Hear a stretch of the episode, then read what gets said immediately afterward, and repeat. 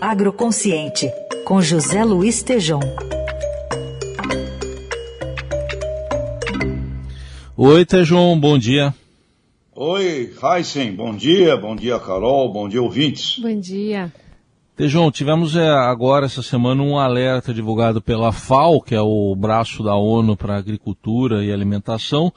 Esse alerta diz que desmatar a Amazônia gera um prejuízo para os próximos 30 anos de um bilhão de dólares para a agricultura. Qual a sua análise?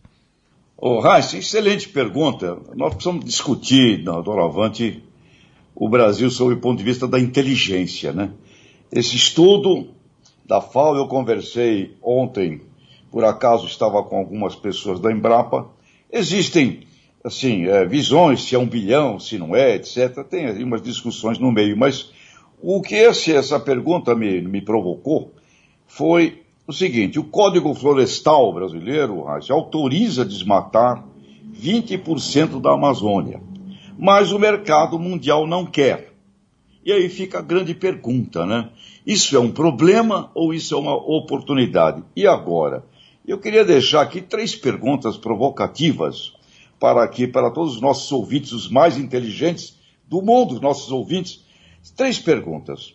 Iremos para uma Amazônia preservada, inteligente, empreendedora e digital?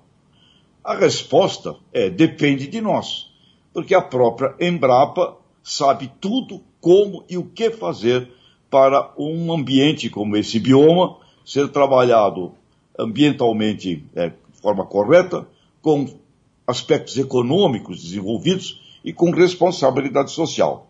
Por exemplo, quero dar até um exemplo, é, neste exato momento, uma recente iniciativa de um chocolatier nascido com, num, num, num quilombo, um quilombola. O Demendes fechou a primeira exportação de chocolates com cacau das comunidades de Anomani e Paiter Suruí, lá na região de Santa Bárbara, no Pará, tudo produzido sob compliance, rastreabilidade, contratos com comunidades ribeirinhas, indígenas e quilombolas, e é um produto de, uma, de um desejo extraordinário a nível mundial. Então, qual o valor da marca mais valiosa do planeta Terra hoje, que é a Amazônia? E outra pergunta que é importante que os nós, que os brasileiros façam é qual é o PIB, Produto Interno Bruto, que poderíamos obter com a inteligência nesse bioma, que é um bioma desejado pelos consumidores do mundo inteiro. Produtos, serviços, eh, turismo, nessa originação, nessa, nessa indicação de origem, Amazônia, quanto isto permitiria gerar de aumento no produto interno do Brasil. E aqui, Heinz, curiosidade aqui para todos nós, eu levantei qual é o faturamento previsto para 2022 de uma empresa criada pelo Jeff Bezos, chamada Amazon Book. Tem o nome da Amazônia. Essa empresa deverá faturar em 2022 729 bilhões de dólares. Esse valor, Aysen, significa apenas 42% do total do PIB do Brasil.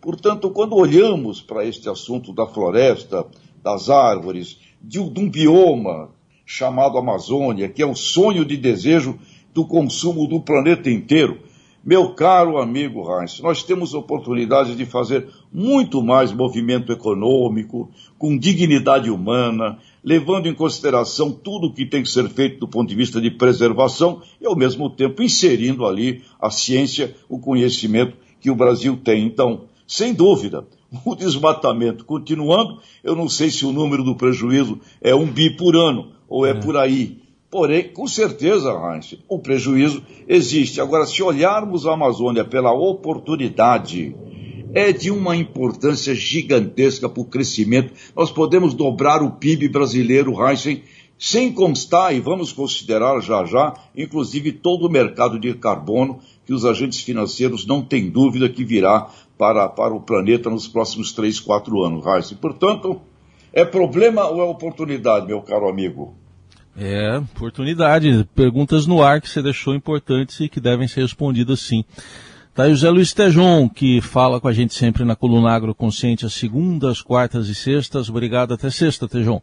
Até, Raíssa. Agora, importantíssimo, tem que acabar com o crime e com a ilegalidade. Isso é vital, meu caro Raíssa.